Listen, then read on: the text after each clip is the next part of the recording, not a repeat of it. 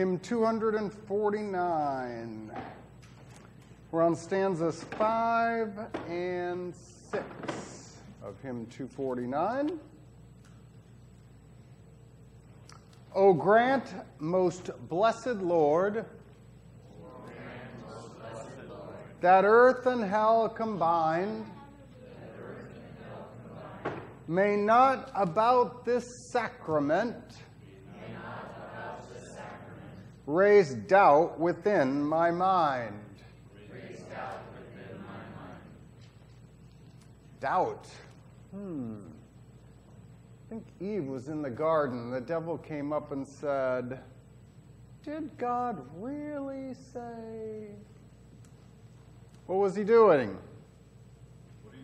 Creating doubt. That's the first thing that you want to do, to raise doubts about this thing. Uh, that is the thing that is uh, deathly to faith. Faith is the assurance, faith is knowing. Uh, what does faith base its hope upon? How does faith know these things? The promise of God's word, that's what faith holds to.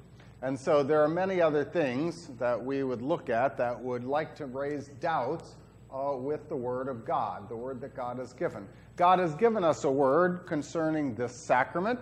He has told us that it is His body, this is my body, this is my blood, given and shed for you for the forgiveness of sins.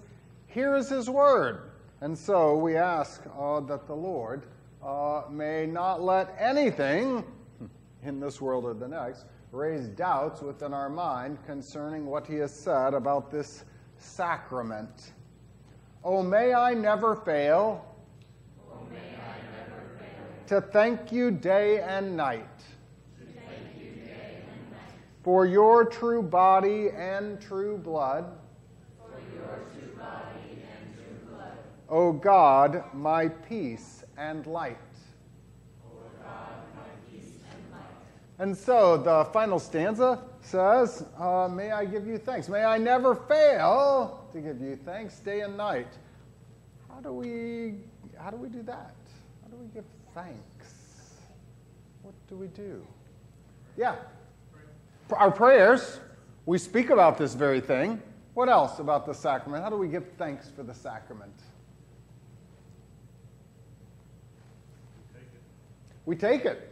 One, we say, oh, the Lord's provided it. Um, I want to make sure to come. I want to make sure to receive it. Um, I want to take it. I want to receive it. I want to do it in a way in which I acknowledge what God gives and uh, that I receive the benefit, that I come trusting in that.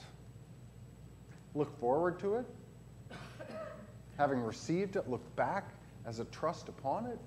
Uh, so, no matter how it is, ah, here is, here is the Lord's Supper, what the Lord has provided, uh, that He might uh, strengthen us.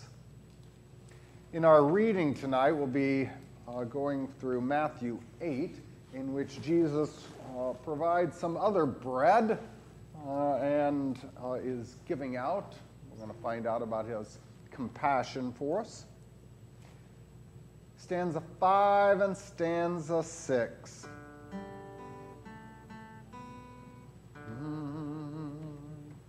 O grant, most blessed Lord, that earth and hell combined may not about this sacrament raise doubt within my mind. Oh, may I never fail to thank you day and night for your true body and true blood, O God, my peace and light.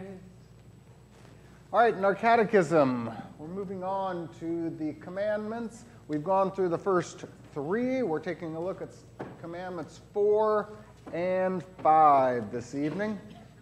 Uh, there's quite a few uh, Wednesdays that we're not going to have catechesis, so we're kind of doubling up on a couple of these uh, commandments.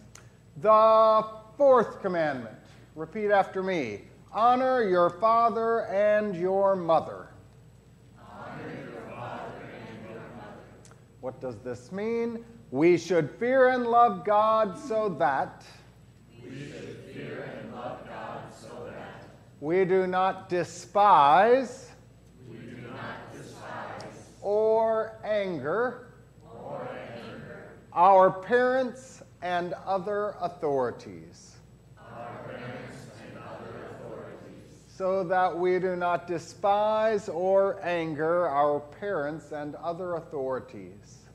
so that we do not despise or anger our parents or other authorities, but honor them, but honor them, serve and obey them, serve and obey them, love and cherish them. The fourth commandment begins what we call the second table of the law. The first table of the law is the first three commandments. The first three deal with love of God, love of God. The last seven deal with love of, of the neighbor. So, with the fourth, we're going to deal uh, with, well, first of all, parents. Uh, the first that you come in contact with are your parents. They are the ones that give you life. All right. Um, you know, I've, I've got uh, uh, some socks uh, that I wore the other day. What what did it say on those socks? World's greatest dad. Hmm. About that. World's great. Isn't that isn't that interesting that the world's greatest dad happens to have socks that say world's greatest dad? See, there you go. Exactly. so, concerning these uh, world's greatest dad socks, uh, yeah. Um, hmm. This says, honor your father and your mother. You are to treat your father and your mother in, in what way? Well, are they the greatest dad ever? Yes. Well, I hope so. You ought to treat them that way. Um, but, what do we know? Even our parents sinners too, like are sinners too. Even our parents are sinners too. They don't. Um, you might find out later. How do you know all these things? Guess what? I'm just winging it. Um, yeah, there's a lot of things that go on. And what do we do? We are to honor our father and mother. So, how many of you picked your own parents?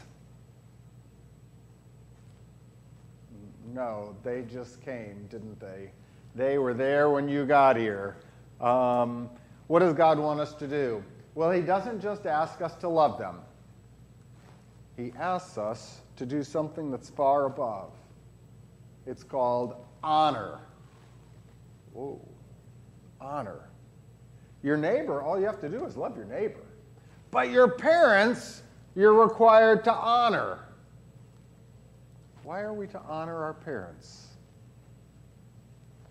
And what is this honor that you're supposed to give to them that's far above, well, love? So with love, the Bible tells us to love our neighbor as ourselves. So this honor is even greater than how much we love ourselves. Yes. That. Is, well, you know, um, I'm going to say yes, but, you know, obviously the uh, love your neighbor as yourself, Jesus used that as a summary for commandments 4 through 10. So um, uh, when you honor your father, you're loving your neighbor. But the way you love your uh, next door neighbor, as opposed to the way you love your spouse, as opposed to the way you love your father and mother, he specifically says of them, the love that you get to them is what we call honor. Um, that is, that's more than just what we are to treat others. Does it hold something towards respect for It, the suffering that people have given to bring us into this world? Okay, I would definitely say that there are sacrifices, there are things that parents do for children, uh, bringing them into the world, raising them, paying for them, taking care of them, you know, all of the heartache that, that goes with that. Um, as children, you don't realize until you become a parent. I, you're right. that all being said, um, that's a very good thing that parents do. And yes, they've been given this thing. The respect part, though, kind of nails it on the head. And put together with what they do, we're still to give and honor even if they aren't the greatest dad in the world. So then you kind of go, oh, so, you know, how does that all go? But that's, that's the start, that's the pinnacle. You want to add? Is it because the authority's been given by God and that's where? So, God has appointed and said, to father and mother, I'm going to give a vocation, I'm going to give authority. And that authority that I give, we're going to say, is as parents, father and mother, is that which is next to God. All of our authority is derived from the office of parent.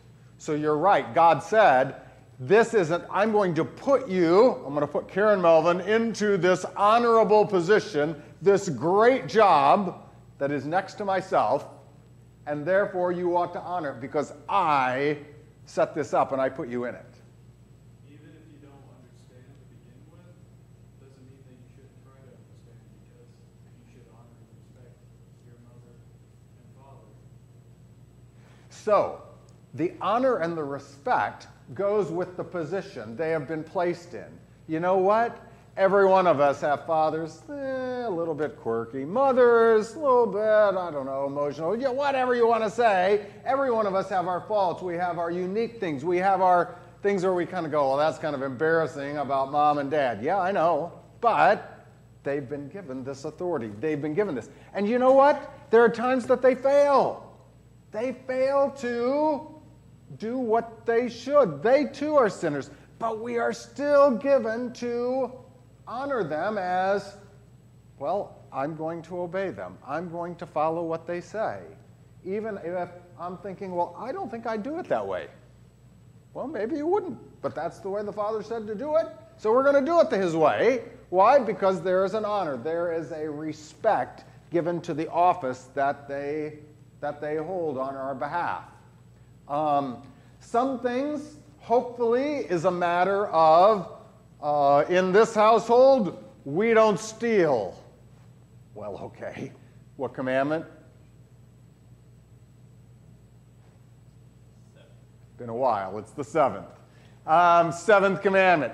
But there are other things in which the father may say, all right, uh, we're going to bed at 9 o'clock. That's bedtime. and someone might say, but the dad next door, they get to go to bed at 10 o'clock. Now, is it sinful to go to bed at 10? Is no, it's not. But what? Everybody has particular things, right? Um, at our house, you sit around the table and eat the meal, the TV is off. It, it's not on. Um, they're just things that you do and say, this is what happens at our family. Um, okay, there is an honor, there is a respect of those who are in the, pa- in the parental office uh, that has been given to them. What are we to do? Well, we don't want to despise them, for God has given them to us. We do not want to anger them by disobedience, um, but instead, and here's where it says, do we not despise or anger our parents and other authorities? And other authorities. Um, at the beginning, Adam and Eve had children Cain, Abel, Seth, and some others. Cain was the father. Cain was the father. Let me say this again. Adam was the father, Eve was the mother.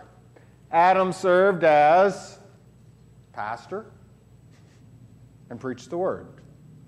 Uh, they taught their children, they were the teachers. Um, Adam also had to send his son Cain away when he murdered his other son, Abel. He was the policeman, as well as the pastor excommunicated and sent away. What?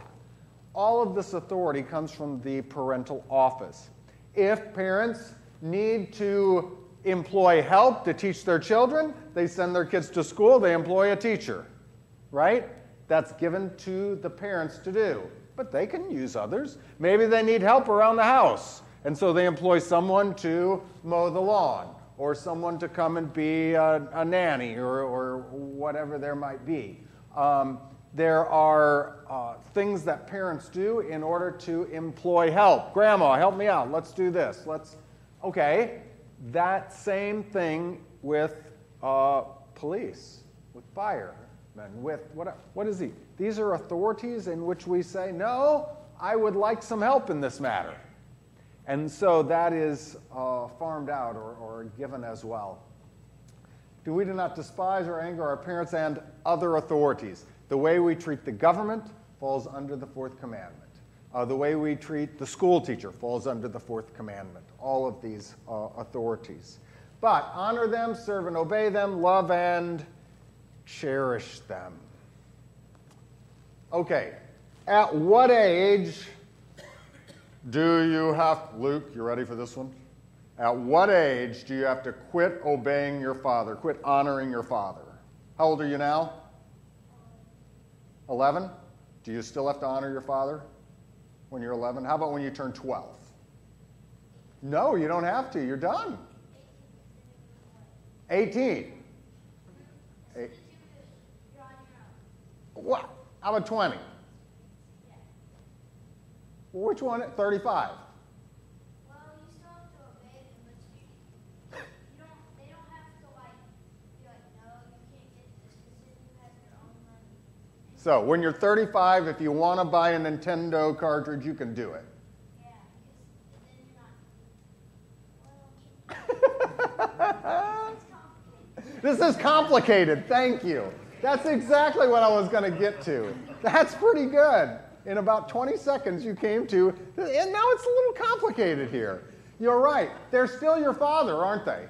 And there is still someone that you honor. And yes, even as they did the respect, or they did the sacrifice for you and all that they provided, you're right. There comes a point at which, yes, in marriage it says you leave your father and mother and you cling to your wife, and so that is your primary responsibility. Nevertheless, you are never done.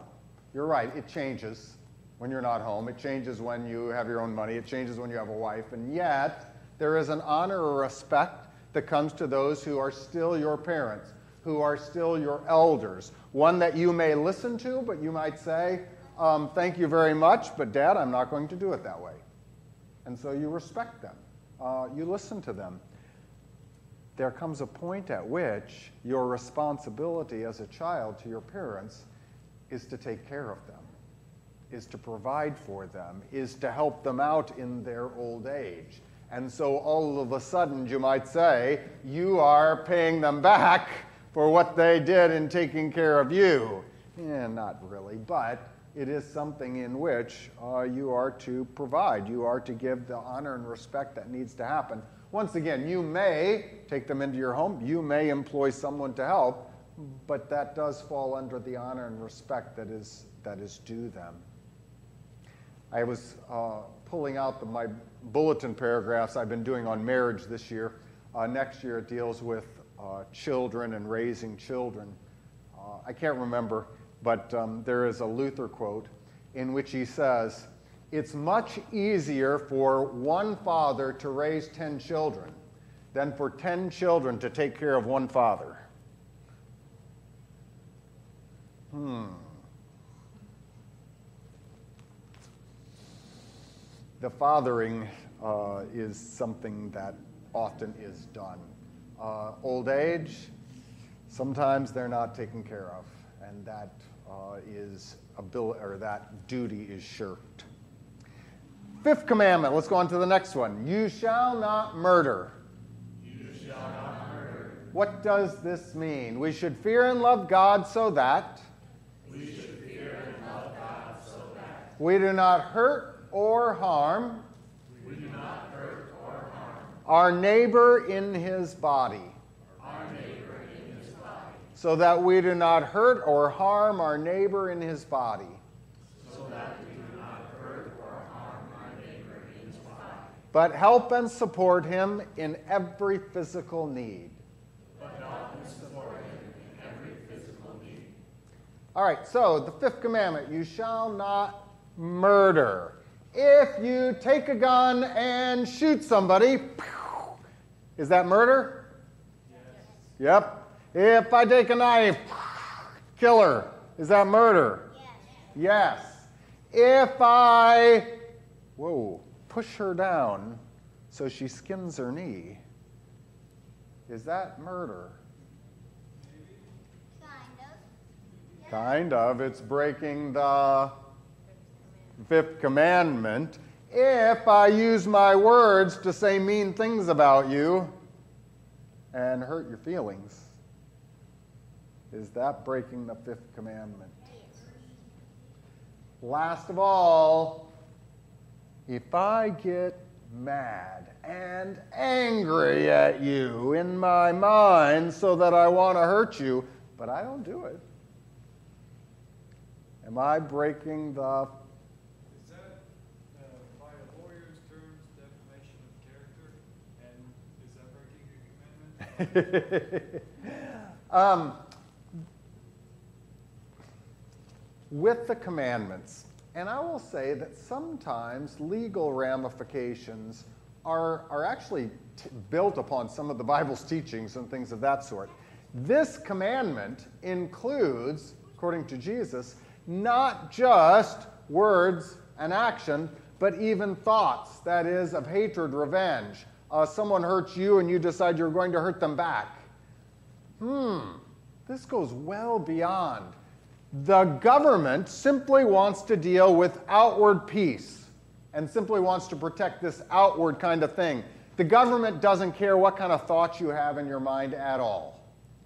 God says, I'm mostly concerned with the fountain from which the killing, the hitting, the mean words, it all comes from the heart. It comes from an evil heart. It comes from the anger and within. And Jesus says, I want to point out the fountain from which flows out all this bad stuff. So that's why in this one, God is pointing to, with the fifth commandment, not just outward, not killing someone, but hurting, harming. Um, sometimes we definitely we intend to do that by our words, right? I'm going to hurt you by what I say. There are sometimes we say things that I'm going to say people are hypersensitive. They take offense when none is given. Um, yeah, I understand that. You know that happens from time to time as well. Um, uh, we need to be able to let things roll off our back so that we can live in this world even when there are things that are said, rightly or wrongly. Uh, you had a bad day, you might snip at me. Well, we'll just let that go and, and go on. Nevertheless, this commandment does deal with any kind of, especially physical, uh, but goes to the heart where we would say hate. Um, that, that does not include a, a desire of repentance and forgiveness uh, towards the neighbor. In fact, this fifth commandment goes even farther than that. Um, uh, uh, Jonathan falls down into a pit and can't get out and he's hurt. And I go, oh, well, and walk away. Did I break the fifth commandment? Yes. I did. Why? I didn't help him. My job is not, it's, it's I, oh yeah, I didn't hurt him. I didn't push him in there. But I ought to help him if he's hurt. Um, that's my job in loving my neighbor. So I want to help my neighbor. If someone is picking on, bullying someone else, you ought to come to their aid. You ought to say, no, don't do that. That's not right. This is my friend. Um, exactly. In other words, we want to make sure that others aren't harmed, that we would help and support them in whatever their, their need might be.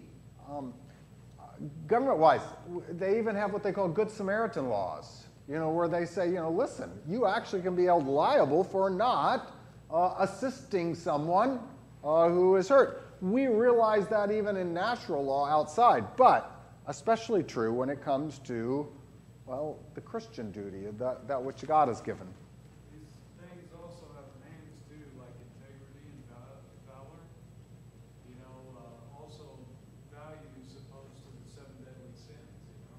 Correct. Correct. Yes, exactly. Exactly. Uh, the virtues. The virtues that, that we are to do, as opposed to that which is uh, the evil or the uh, seven deadly sins. All right, so to uh, help your neighbor, help and support him in every physical need. Um, fourth commandment, fifth commandment. Good. Uh, any other questions? Go ahead, Karen. Um, in the fourth commandment, it says we should serve, let me see.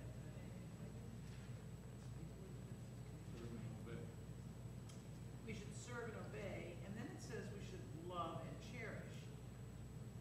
Is love reiterating the serve, really? Is, And, ask the um, question again. Is love reiterating the serve? The, wo- the verb serve, it's a reiteration of, I mean, it's there, I always learn, learned that those were the same. Like to love. Serve and love. And Serve are the same in, as in serving your neighbor. And where I'm going is, if it's not, what is love when it's talking about other authorities? You know what Correct. I'm saying? You know what I'm asking? Right. Um, normally, when we talk about love your neighbor, if we talk about it the way Jesus does, where he divides up the commandments as to love God, love your neighbor, um, normally in those instances, we will definitely speak of love as an action. It's something we do. And what does that mean? You do good to them. You, you do something so that it provides benefit for the neighbor. That's, that's what love is. So it would be appropriate, you would say, depending upon, you know, uh, the, the love that I show, the do good, you know, is to uh, uh, speak to the policeman, yes, sir. What do you, you know, I mean, uh, uh, with respect. There may be different when we're talking about a teacher. It may be different when you're talking about a parent. So, you know, you, you would put in this way. Um, the service, uh, I can serve and, and you know, wi- without, without much love, right? Um, you know, well, you know, go out and rake the leaves. Ah, okay. You know, and then, you know, there's not a whole lot of love going on, but there's sure service going on. So, do I render them service? Yes. But I also ought to do it, not just service, but you would say honoring the office, doing it out of love that I might give them good, not just so that, you know, I'm not going to be punished. Um, you know, if you don't rake the leaves, you're not going out this Friday. All right, you know. So those end up going. So what do we have? Uh, so that we do not despise and anger our parents, but honor them. And then it goes on to talk about serve and obey them, love and cherish them. Uh, that is, I desire. Luther talks about at one point, he says, parents are such a good gift that if God hadn't given us the gift of parents, we ought to set up a stone and call it our parents so that we could give it honor and respect and cherish it. He says, what he's saying is that, that you know, nobody is without that. It's been given. And it is, it is a gift that is beyond compare. You can never realize how good this was. We all have to have something to respect. If Yes. you don't have anything to respect, then you don't understand what the word means. Right. Very good. And the love and cherish is addressing out of thankfulness to God. Yes, out of thing. Correct. And the serving isn't. In other words, God says it is a good gift, and I cherish the good gift that He has given um, by keeping it, by treating it well. Well, don't you think that honor, serve, obey, love, and cherish all go together? Why do we honor the government? Because the government provides for us many of the same benefits that our parents provide. Law and order, a, a lot of other things.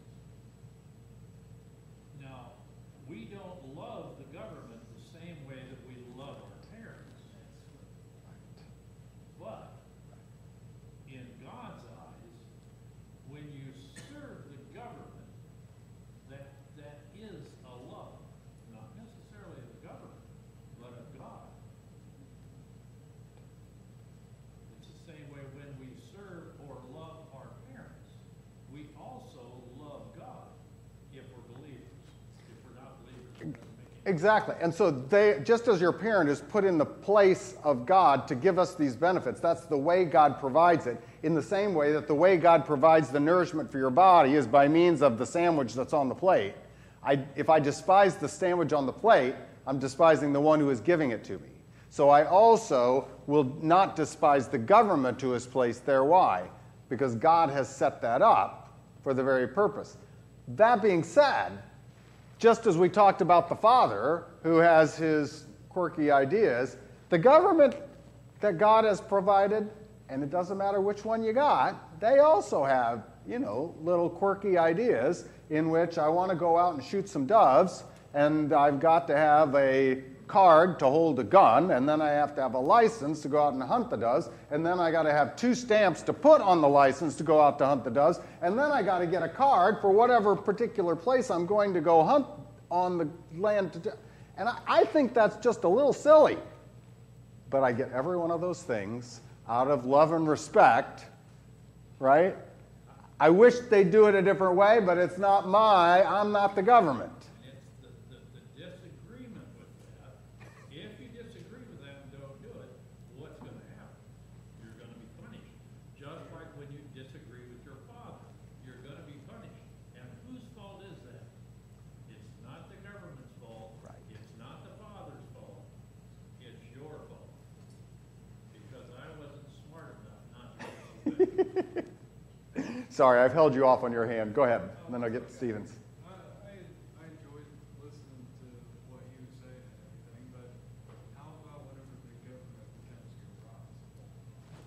Um, there are instances in which we would speak of that. I would say, in the very same way, if a father goes be, becomes corrupt, and you would say goes beyond what has been given him, for example, a father who would abuse his own children, what is given? The government, those in the other vocations, step in and say, no, that is beyond. You know, you can make them go to bed at 8, 8.30, 9, or 10. You know, you may not abuse. And so you're right. There are times in which the government goes beyond its authority, in which it tells us to sin, teaches us to sin, and we have to say, I will not obey. You can throw me in jail, but I'm not going to obey. And so you're right. There are times in which there are those who go beyond the authority. You don't say, oh, they give honor and respect. Mm, No. What if the government becomes so corrupt that they uh, dishonors us, us in the way that they condemn us for doing the right thing instead of the good thing? Um, our job is still to do what is right. Now, how we respond to the government is a different question, but uh, just as I said, you also have this same kind of thing in which uh, um, those who are in the other estates step in and say, no, this is not allowed. You know, this is where those who are in the church step in and say, you know, we're supposed to honor and respect, but we're going to condemn this action. It's wrong. There will be the government that will come in and they will step on the religious authorities if I start doing things that are not in my authority to teach the Word of God. If I start going in abuse, absolutely. So, yes, we, we understand parameters that, that go to that. Stephen? Well, I was just gonna comment on the, your example of the, the threat of prosecution will make you buy those stamps. Yeah. I, um, anyway, The, but to piggyback on what he was saying, you know, I know a lot of times when I read these articles about, you know, whether it's corruption or abuse issue or something, you know, it's really draining because, you know, it, it's just, and I have to just remember that we just live in such a sinful world. It's always been that way. It's not, today is not any different than it was, you know, 50, 100, 500 years ago. There's always been bad people, bad government, bad, you know, everything. It's just the, the world that we live in. And, you know, when we're talking about government and calling government out, we just have to do the right thing. And as the Bible tells us, you know, even though we may do the right thing, you know, there, there could potentially, and a lot of times are repercussion, negative repercussions for doing the right thing. And it happens all the time. That's a good point. And let me, let me just emphasize that one more time. Um, we, we have been taught, whether, even in even America and, and all, we- we've got this idea that things are getting better. and we're going to keep getting better and everything's going to be great and we're going to live in a utopia and it's all going to be fine. And so the question is, oh, well, what happens if something goes wrong? The answer is things are always going to go wrong. This world isn't going to get better. There is always going to be. And so one of the main tenets of Christianity is you hear the word and get forgiven, you do what's good, and the last thing is you persevere under evil. What's going to happen? You're going to be afflicted. You're going to be persecuted. You're going to have people are going to abuse. This is what happens. What do Christians do? We rely upon our God, call upon Him, and we bear up underneath it, meaning we don't give in to it. We continue to do good. So that, as the scriptures say, they may see your good works and praise for who is in heaven. But, but that's a big part of it. There will never be an age in which all of a sudden we're going to go, well, I'm going to do what's good and everything's going to, people are always going to do it. No, it's not. It's all a reminder of where our confidence truly is. And where our home truly is. Well, like the rest of the candles, we'll begin. O Lord, open my lips. And my mouth will declare your praise. Make haste, O God, to deliver me. Make haste to help me, O Lord. Glory be to the Father and to the Son and to the Holy Spirit, as it was in the beginning, is now, and will be forever. Amen. Praise to you, O Christ. Alleluia. You may be seated. The reading is on the back. It's Mark chapter 8, verses 1 through 9. In those days, the multitude being very great and having nothing to eat, Jesus called his disciples to him and said to them, I have compassion on the multitude, because they have now continued with me three days and have nothing to eat. And if I send them away hungry to their own houses, they will faint on the way, for some of them have come from far away. Then his disciples answered him, How can one satisfy these people with bread here in the wilderness? He asked them, How many loaves do you have? And they said, Seven. So he commanded the multitude to sit down on the ground, and he took the seven loaves and gave thanks, broke them, and gave them to his disciples to set before them. And they set them before the multitude. They also had a few small fish. And having blessed them, he said to them also, he set them also before them. So they ate and were filled. And they took up seven large baskets of leftover fragments. Now those who had eaten were about 4,000, and he sent them away. This is God's word. Hymn 249.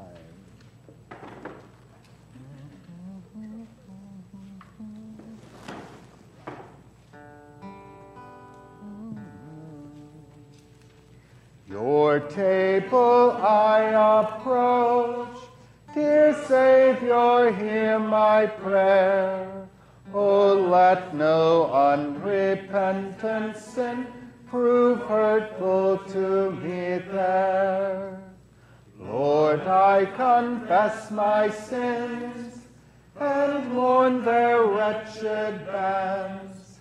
A contrite heart is sure to find forgiveness at your hands. Your body and your blood, once slain and shed for me, are taken at your table, Lord, in blessed reality. Search not how this takes place, this wondrous mystery.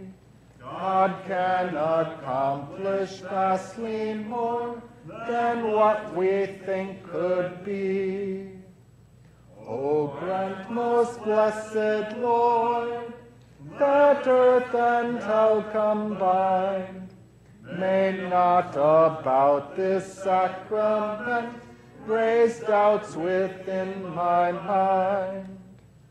Oh, may I never fail to thank you day and night for your true body and true blood, O God, my peace and light. Mark chapter 8. It says that there is a multitude. That would be a crowd. What is the crowd doing? What are they doing? They're coming to hear Jesus. When did they come to hear Jesus? How long they been there? Three days. This is the third day. They didn't get there today. They got there yesterday. Nope, not yesterday. The day before yesterday, they came, and they came for the purpose of listening to Jesus. Where is Jesus? In the sky. Nope, where is he? The sky. What does it say? In verse 4, when he asked the disciples, said, Where can we get bread out here in this wilderness?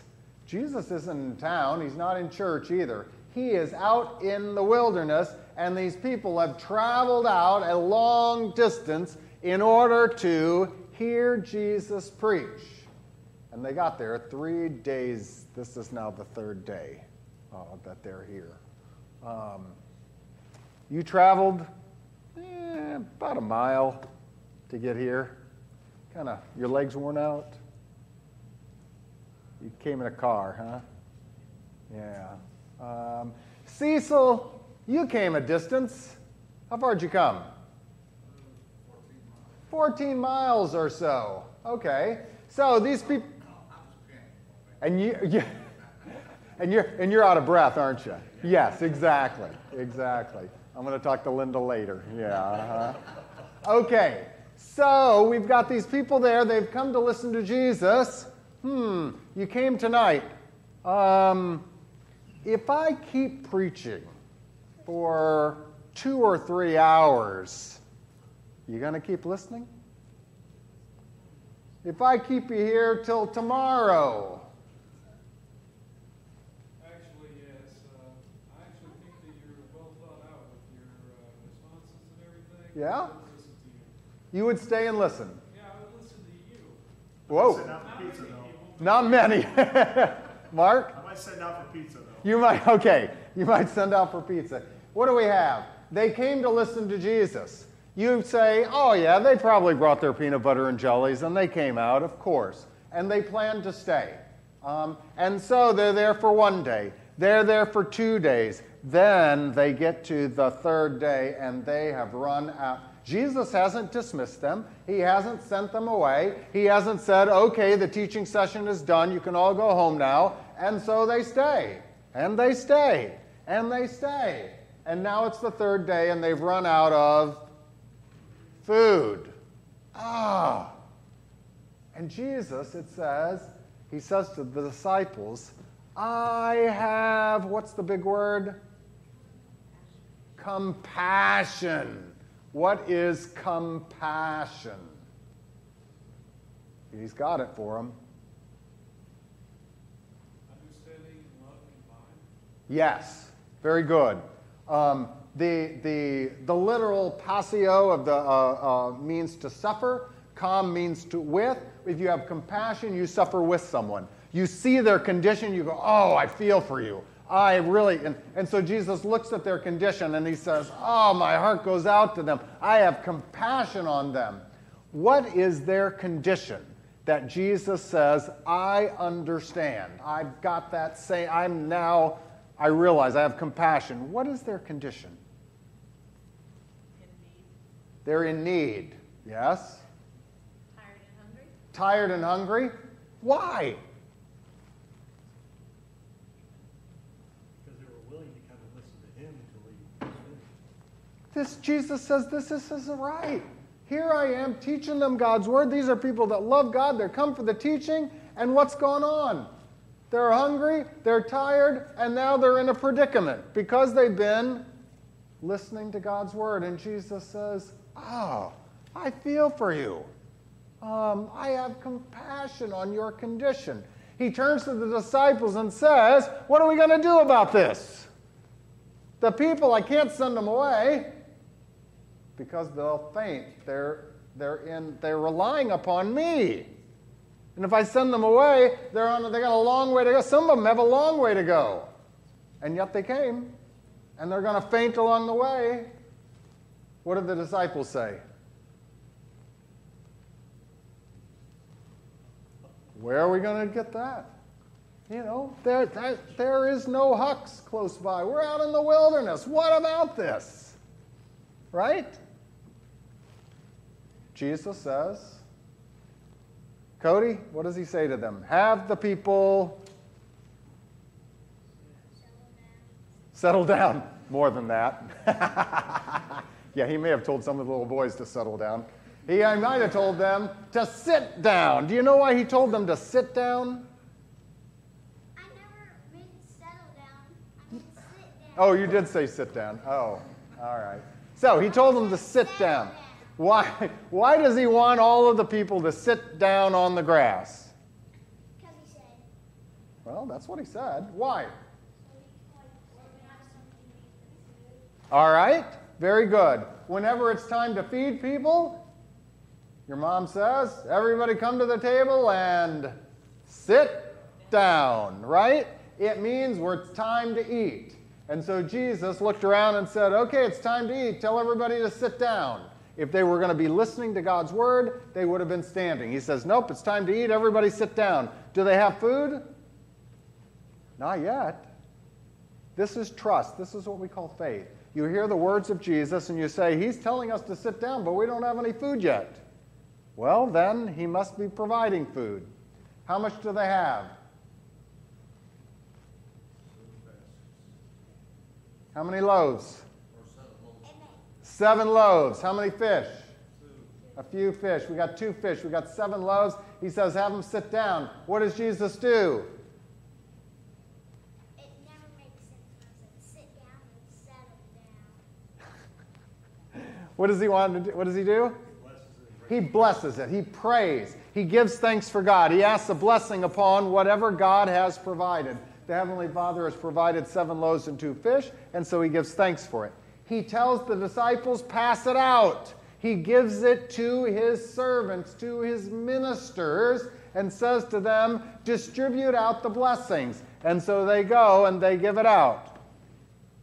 As they give it out, there's more, and there's more, and there's more, and it feeds 4,000 people. When they get done, he says, gather up the leftover fragments. How much do they have? They started with seven loaves. Yeah, seven bowls, seven bags, seven big things full of all the pieces that have been broken off. So they started with seven loaves, and now they got seven baskets full of, of broken pieces uh, when they get done. Jesus has just produced a miracle. In the scriptures, in the Bible, it never, it always speaks of the miracles in a very, never in a high language way. Jesus never says the words and waves his hand, and then it tells in the heavens. It just all of a sudden says, and they were satisfied, and everybody had an, oh yeah, they gathered up seven loaves, or seven baskets full.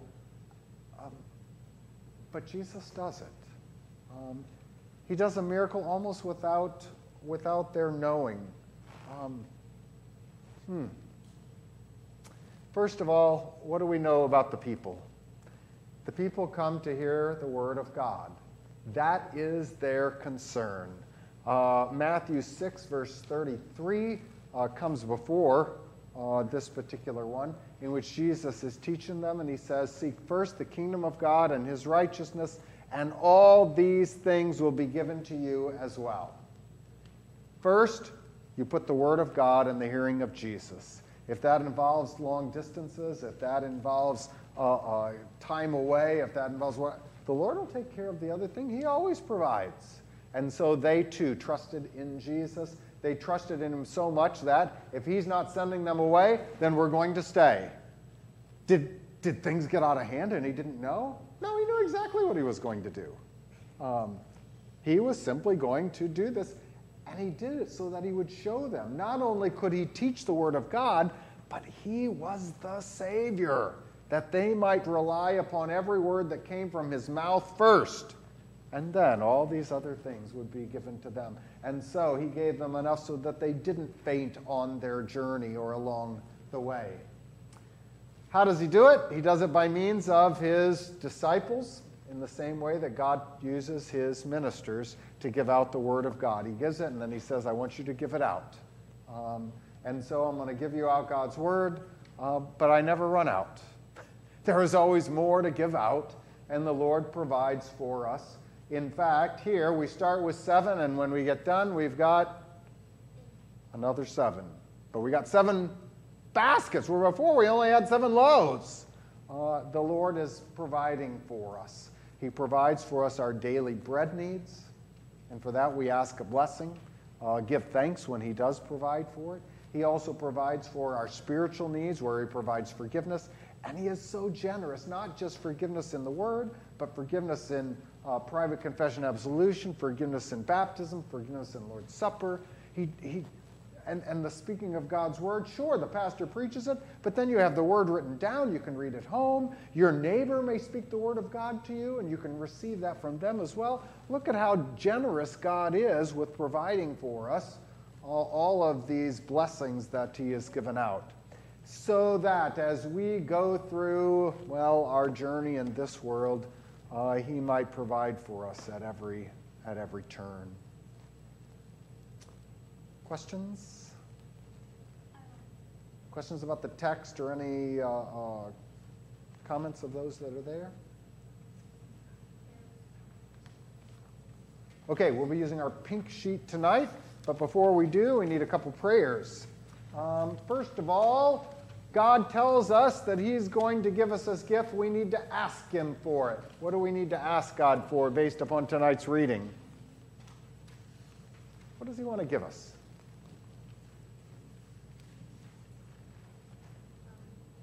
give us our daily bread, but also especially give us your word first. Oh, so we're, he wants to give us the word. We'll ask him for that. He wants to give us daily bread. We'll ask him for that. What else? Forgiveness he wants to give out to us. So we're going to ask him for that. Very good. So those are the things we're going to ask God for. There are things that God uh, points out in tonight's text that shows us our sins. What kind of sins do we see once we're done reading this text and we go, oh, Does it point out your sins, Mark? We've not honored our parents. Ah, we've not honored our parents. Good, very good. So we can confess that. What else?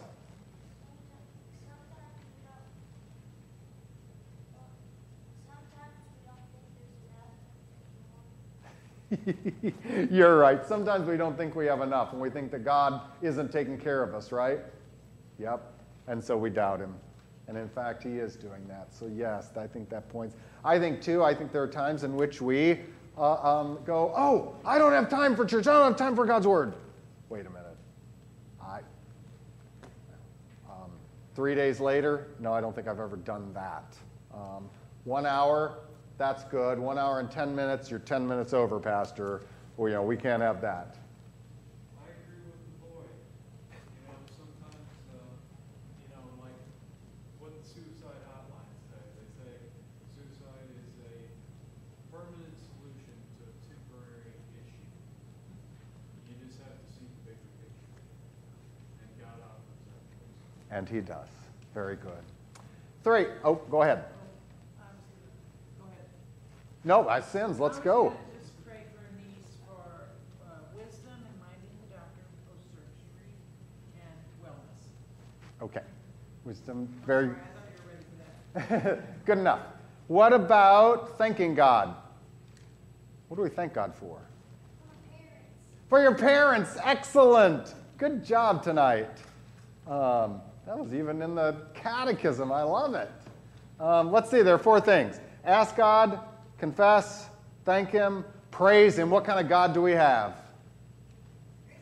A gracious God. What's the word tonight? Compassionate God. We have a God who, He doesn't just go, oh, you're sad, oh, tough. No, He has compassion. Uh, he sees our condition and He cares about that. Very good. Okay, let's go through our uh, catechism section.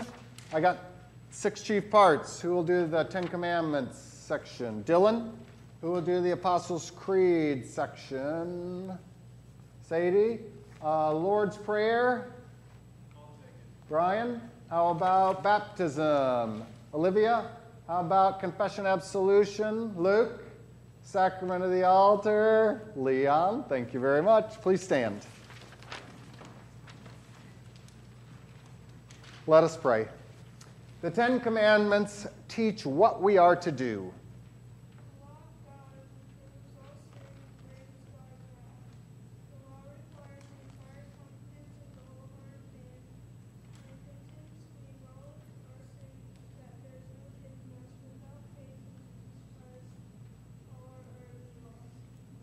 You shall have no other gods.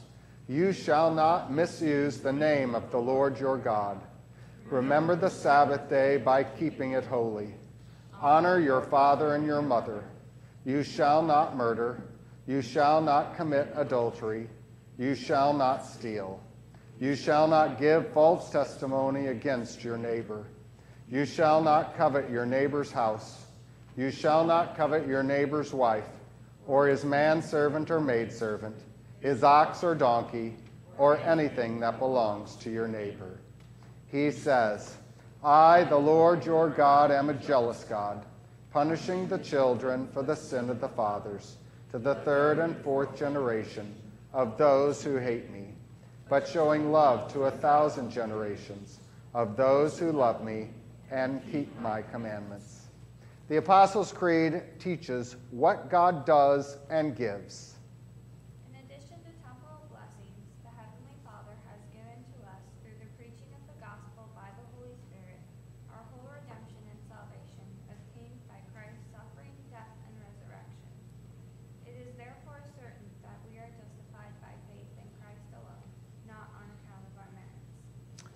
I believe in God, the Father Almighty, maker of heaven and earth, and in Jesus Christ, his only Son, our Lord, who was conceived by the Holy Spirit, born of the Virgin Mary, suffered under Pontius Pilate, was crucified, died, and was buried. He descended into hell. The third day he rose again from the dead. He ascended into heaven and sits at the right hand of God the Father Almighty. From thence he will come to judge the living and the dead. I believe in the Holy Spirit, the holy Christian church, the communion of saints, the forgiveness of sins, the resurrection of the body, and the life everlasting. Amen. The Lord's Prayer teaches how we should pray.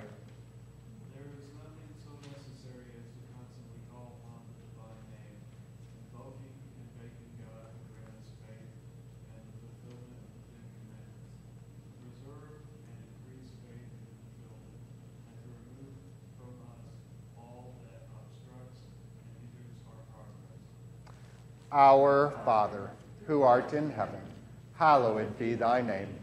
Thy kingdom come, thy will be done, on earth as it is in heaven.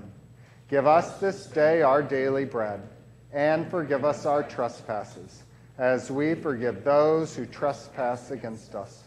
And lead us not into temptation, but deliver us from evil.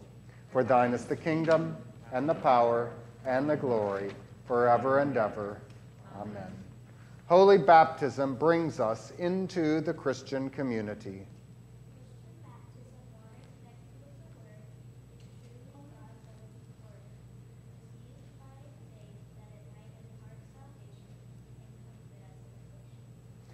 Go, therefore, and make disciples of all nations, baptizing them in the name of the Father, and of the Son, and of the Holy Spirit He who believes and is baptized will be saved, but he who does not believe will be condemned.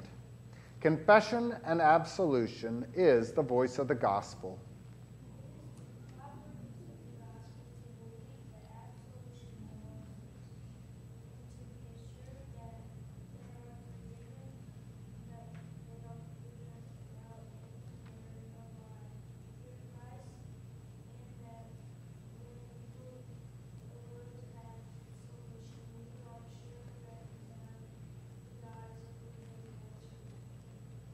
The Lord Jesus breathed on his disciples and said to them, Receive the Holy Spirit. If you forgive the sins of any, they are forgiven them. If you retain the sins of any, they are retained. The sacrament of the altar is food for the soul.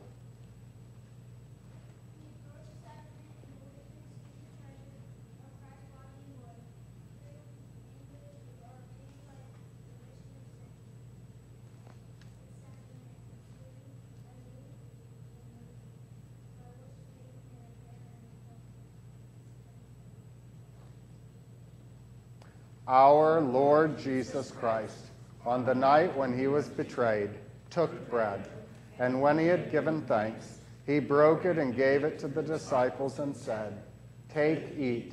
This is my body, which is given for you. This do in remembrance of me. In the same way also, he took the cup after supper, and when he had given thanks, he gave it to them, saying, Drink of it, all of you. This cup is the New Testament in my blood, which is shed for you for the forgiveness of sins. This do as often as you drink it in remembrance of me. The Lord be with you. Let us pray.